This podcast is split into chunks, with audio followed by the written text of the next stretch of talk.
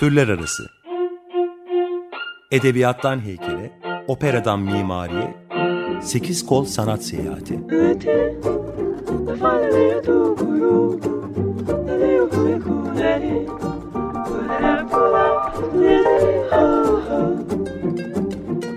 Hazırlayan ve sunan Eraslan Sağlam.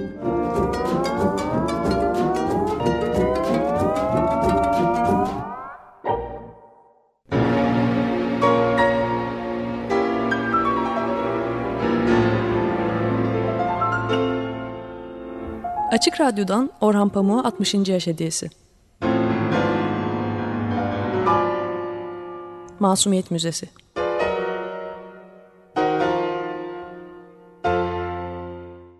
Limon Filmcilik T.A.Ş. Üç yıl önce Tarık Bey, kızının annesinin destek ve onayıyla güzellik yarışmasına katıldığını öğrenince kıyametleri koparmış. Ama Füsun'u çok sevdiği için ağlayıp yalvarmalarına dayanamamış, daha sonraki tepkileri işitince de rezaleti hoş gördüğü için pişman olmuştu. Ona göre Atatürk zamanında Cumhuriyet'in ilk yıllarında yapılan ve kızların siyah mayolar giyip podyuma çıkıp hem Türk tarihine ve kültürüne olan ilgilerini kanıtladıkları hem de ne kadar modernleştiklerini bütün dünyaya kanıtladıkları güzellik yarışmaları iyi şeylerdi. Ama 1970'lerde hiçbir kültürü ve terbiyesi olmayan şarkıcı ve manken adayı bayağı kızların katıldığı yarışmalar artık başkaydı. Eski yarışmalarda sunucular efendi bir edayla yarışmacı kıza ileride nasıl biriyle evlenmeyi düşlediğini sorarlarken onun bakire olduğunu kibarca ifade etmiş olurlardı. Şimdi ise erkeklerde ne aradıklarını doğru cevap karakter sorarlarken Hakan Serinkan gibi yılışık bir şekilde sırıtırlardı. Tarık Bey, kızının böyle serüvenlere bir daha girmesini hiç istemediğini, evinde yaşayan filmci damadına da birkaç kere açıkça söylemişti. Füsun, babasının kendisinin film yıldızı olmasına da karşı çıkmasından, önüne gizli açık engeller koymasından korktuğu için, kocasının çekeceği sanat filmi konusunu Tarık Bey'in duymayacağı bir şekilde konuşuyor, en azından öyle yapıyormuş gibi fısıldaşıyorduk. Bana kalırsa Tarık Bey, ailesine gösterdiğim ilgiden ve akşamları benimle içmekten ve sohbetten hoşlandığı için konuyu duymazlıktan geliyordu. Çünkü sanat filmi konusu ilk yıllarda keskinlere haftada dört akşam niye geldiğimi, Nesibe halanın da çok iyi bildiği asıl nedeni perdelemek için inandırıcı bir bahaneydi. İlk aylarda damat Feridun'un iyi niyetli ve sevimli yüzüne her bakışımda, onun hiçbir şeyden haberi olmadığını sanmama rağmen, daha sonra onun da her şeyden haberdar olduğunu ama karısına güvendiğini, beni ciddiye bile almayıp arkamdan alay ettiğini ve tabii filminin çekilebilmesi için benim desteğime çok ihtiyacı olduğunu düşünmeye başlamıştım. Kasım'ın sonuna doğru Füsun'un da yönlendirmesiyle Feridun senaryosuna son şeklini verdi ve yazılı metin, prodüktör adayı bana son kararımı bildirmem için çatık kaşlı Füsun'un bakışları altında resmi bir havayla bir akşam yemeğinden sonra merdivenlere açılan sahanlıkta teslim edildi. Kemal bunu anlayışla ve dikkatle okumanı istiyorum, dedi Füsun. Ben bu senaryoya inanıyor, sana da güveniyorum, beni kırma. Hiç kırmam canım. Bu elimdeki dosyayı işaret ettim. Sen oyuncu olacağın için mi yoksa film, sanat filmi 1970'lerde Türkiye'de üretilmiş özel bir kavram olacağı için mi bu kadar önemli? İkisi de. O zaman sen filmi çekilmiş bil. Mavi Yağmur adlı senaryoda Füsun'a bana ya da aşkımıza ve hikayemize yeni bir ışık düşürecek hiçbir şey yoktu. Bu yaz zekasına ve akıllı çözümlemelerine saygı duyduğum Feridun, belirli bir kültür ve eğitim düzeyine erişmiş ve Batılılar gibi sanat filmi yapmayı gerçekten çok özleyen ama bunu bir türlü yapamayan Türk filmcilerinin yanlışları diye bana tek tek anlattığı şeyleri taklit, yapmacıklık, ahlakçılık, kabalık, melodram, ticari popülizm vesaire. Şimdi kendisi niye yapmıştı?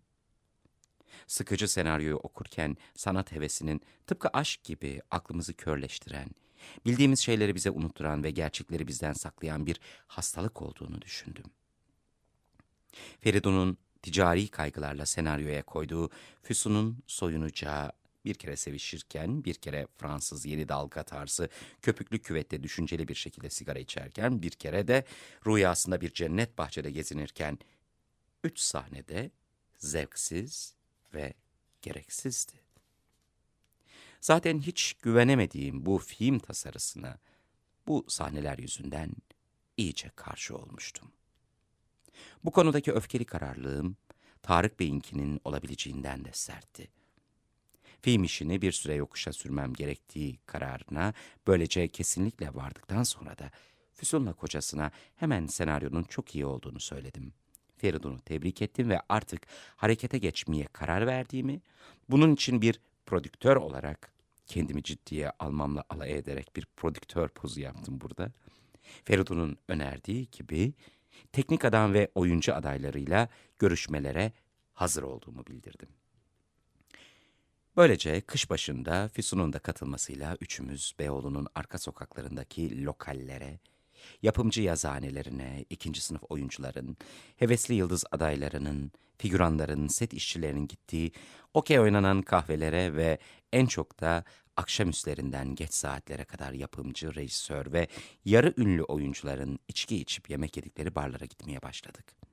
Aralıklarla ziyaret ettiğimiz bütün bu yerler, keskinlerin evinden 10 dakikalık bir yokuş uzaklığındaydı ve bu yol bazen bana Nesibe halanın, Feridun'un Füsun'la bu yerlere yürüyüş mesafesinde oturmak için evlendiğini söylediğini hatırlatırdı. Bazı akşamlar onları kapıdan alırdım. Bazı akşamlarda anne ve babasıyla birlikte yemek yedikten sonra üçümüz, ben, Feridun ve onun koluna giren Füsun birlikte Beyoğlu'na çıkardık. En çok gittiğimiz Pelür Bar'a, film yıldızlarıyla yıldız olmak isteyen kızlarla karşılaşmak isteyen yeni zenginler, İstanbul'da iş hayatına atılan ve eğlenmek isteyen taşralı ağa çocukları, yarı ünlü gazeteciler, film eleştirmenleri ve dedikodu yazarları geliyordu. Kış boyunca yazında gördüğümüz filmlerde yardımcı rollerde oynamış pek çok kişiyle, bu arada namussuz muhasebeci rolünde yazın seyrettiğimiz Feridun'un kaytan bıyıklı arkadaşıyla da tanıştık. Ve birbirleri hakkında acımasızca dedikodu yapan, herkese hayat hikayesini ve film tasarısını anlatan ve birbirlerini her gün görmeden yapamayan bu sevimli, öfkeli ve umudunu henüz tüketmemiş insanlardan yapılmış cemaatin parçası olduk. Çok sevilen Feridun, kimisine hayran olduğu, kimisine yardımcılık ettiği ve hep iyi geçinmek istediği bu sinema insanlarının masalarına gidip saatlerce oturduğu için biz Füsun'la masamızda sık sık baş başa kalırdık. Ama bunlar beni mutlu eden özel zamanlar olmazdı. Füsun, Feridun yanımızdayken takındığı Kemal abiyle yarı masum yarı sahte dili ve kişiliği çok seyrek olarak bırakır. Benimle içtenlikle konuşursa söyledikleri masamıza oturup kalkan adamlarla ve gelecekteki film hayatıyla ilgili benim de dikkat etmem gereken bir uyarı olurdu. Rakıyı fazla kaçırdığım ve gene baş başa kaldığımız bir akşam, Füsun'un film hayalleriyle küçük hesaplarından sıkılmış, bir an onu da etkileyecek bir gerçeği gördüğümü sanmış, söyleyeceklerime onun da ikna olacağını içtenlikle hissetmiştim. Canım gir koluma. Bu berbat yerden hemen şimdi birlikte çıkalım demiştim. Paris'e ya da dünyanın öbür ucuna, Patagonya'ya gidelim. Bütün bu insanları unutalım ve ikimiz sonsuza kadar mutlu olalım. Kemal abi hiç olur mu? Artık hayatlarımız ayrı yollara girdi. Demişti Füsun. Bara her gün gidip gelen ve kendilerine biz burada kadroluyuz diyen sarhoş kalabalık birkaç ay sonra Füsun'u genç ve güzel gelin olarak benimsemiş Beni de sanat filmi çektirmek isteyen iyi niyetli salak milyoner olarak şüphe ve alaycılıkla kabul etmişti. Ama bizleri tanımayanlar, tanıyıp da gene de bir kere Füsun'a asılıp şansını denemek isteyen sarhoşlar, barbar gezerken uzaktan onu görenler ve hayat hikayelerini başkalarının öğrenmesini saplantılı bir şekilde arzulayanlar çok büyük bir kalabalıktı bu takım, bizi çok az yalnız bırakırlardı. Ellerinde rakı bardağı masamıza oturup hemen konuşmaya başlayan yabancıların beni Füsun'un kocası sanmaları hoşuma gider.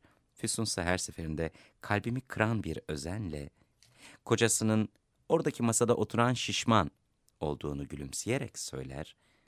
Bu da yeni misafirinin de beni adamdan saymayıp ona umutsuzca asılması sonucunu verirdi. Herkesin asılması başka türlüydü. Kimisi fotoğramanlar için onun gibi masum yüzlü Türk tipi güzel esmer aradığını söyler. Kimisi çekimine az sonra başlanacak yeni bir Hazreti İbrahim filminde baş kadın oyuncu rolünü hemen teklif eder. Bazısı hiç konuşmadan saatlerce gözlerinin içine bakar. Bazısı her şeyin maddileştiği bu para dünyasında hiç kimsenin durup fark etmediği küçük inceliklerden ve güzelliklerden söz açar. Bazıları hapishaneye düşmüş çilekeş şairlerden aşk, özlem ve vatan şiirleri okurken uzak masalarda oturanlar ya hesabımızı öder ya da bir tabak meyve yollarlardı. Benim yokuşa sürmem ve isteksizliğim yüzünden kış sonunda artık daha seyrek gittiğimiz Beyoğlu mekanlarında her seferinde karşılaştığımız filmlerde gaddar gardiyan, kötü kadının nedimesi rollerini oynayan iri yarı bir kadın vardı.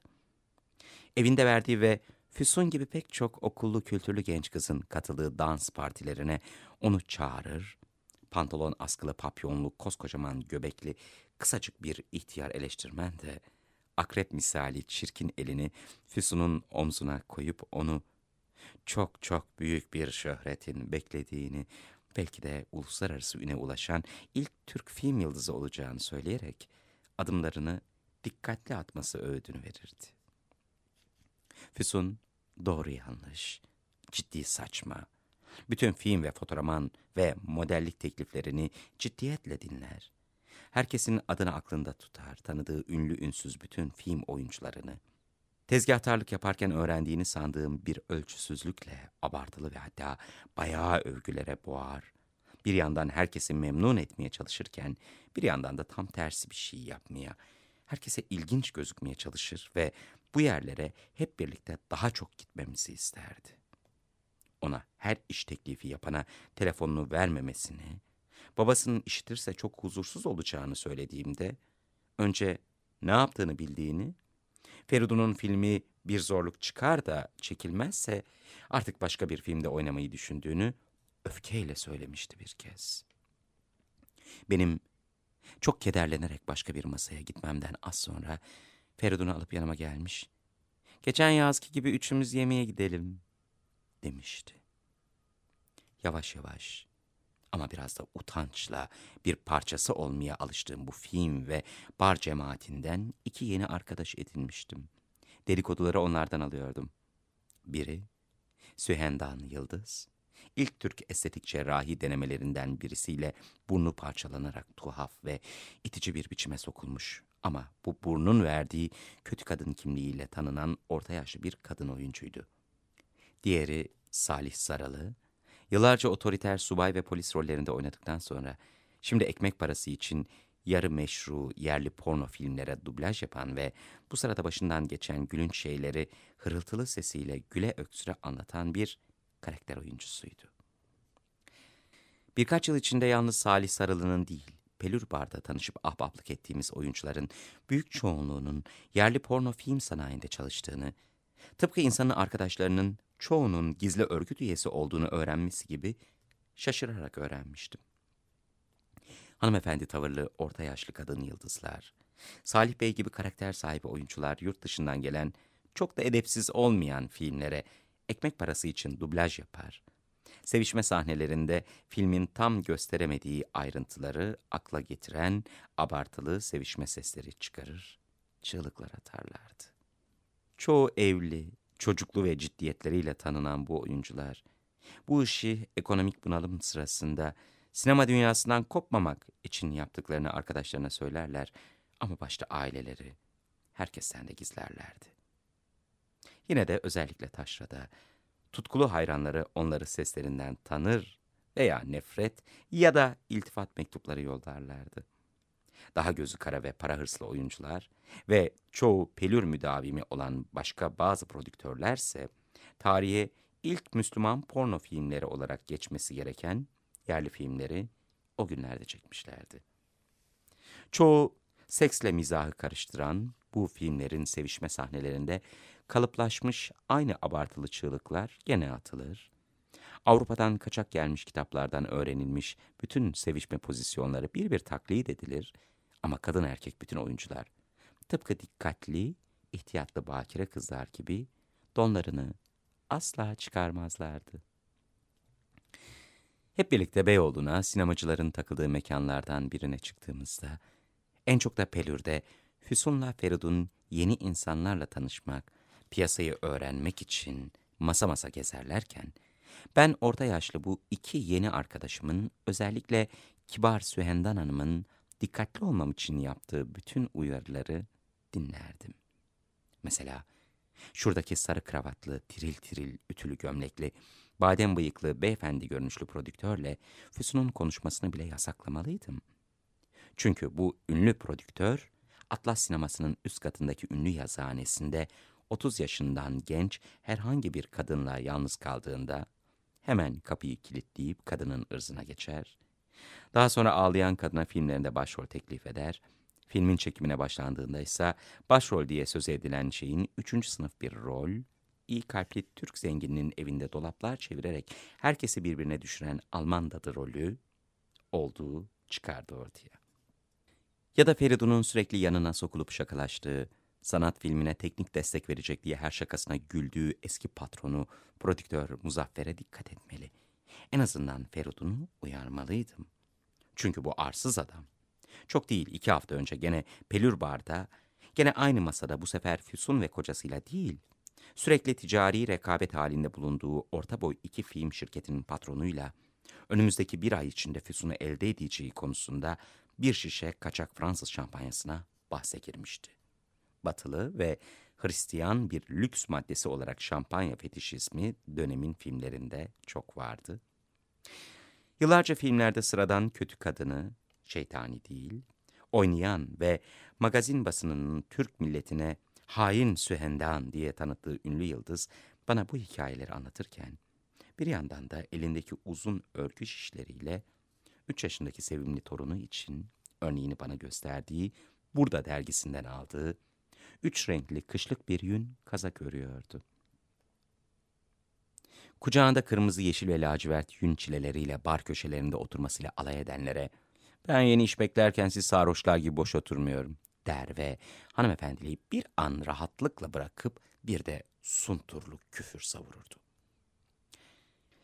Pelür gibi yerlerde akşam saat sekizden sonra bütün aydınlar, filmciler ve küskün yıldızlar iyice sarhoş olunca kaçınılması imkansız olan bu tür kabalıklardan huzursuz olduğumu gören olgun dostum Salih Saralı, yıllarca oynadığı adil ve idealist polis rollerini hatırlatan romantik bir havayla gözlerini benden kaçırarak uzaklara, uzak masalardan birinde gülüşerek oturan Füsun'a dikmiş ve kendisi benim gibi çok zengin bir iş adamı olsaydı, artist olsun diye güzel akrabasını bu tür yerlere oturup içtiğimiz pelür barı kastediyordu.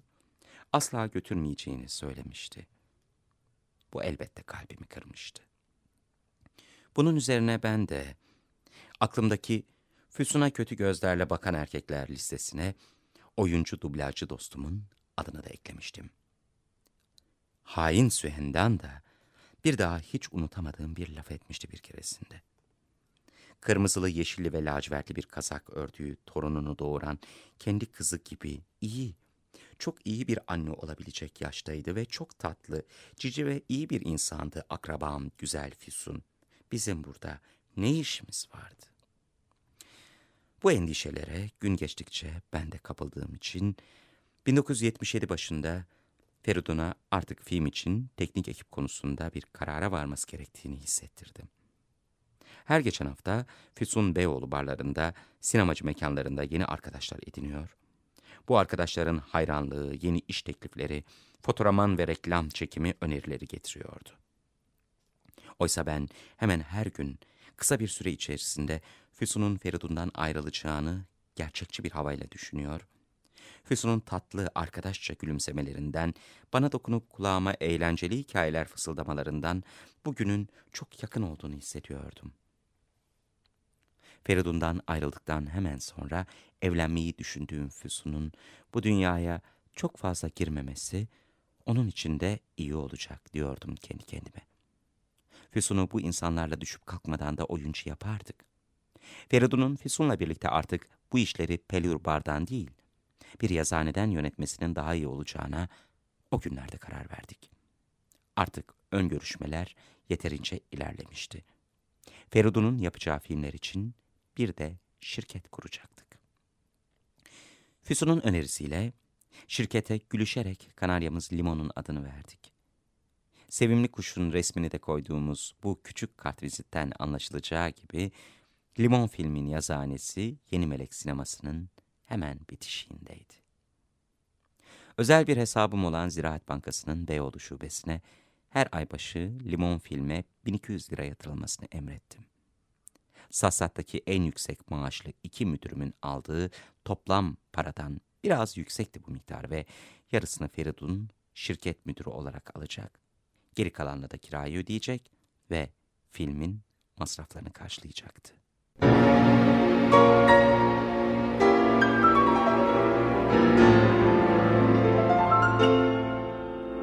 Açık Radyo'dan Orhan Pamuk'a 60. Yaş Hediyesi Masumiyet Müzesi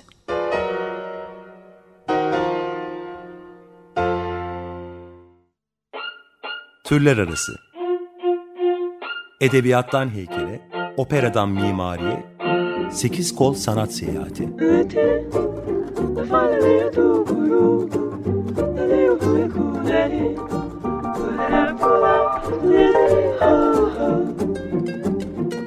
Hazırlayan ve sunan Eraslan Sağlam.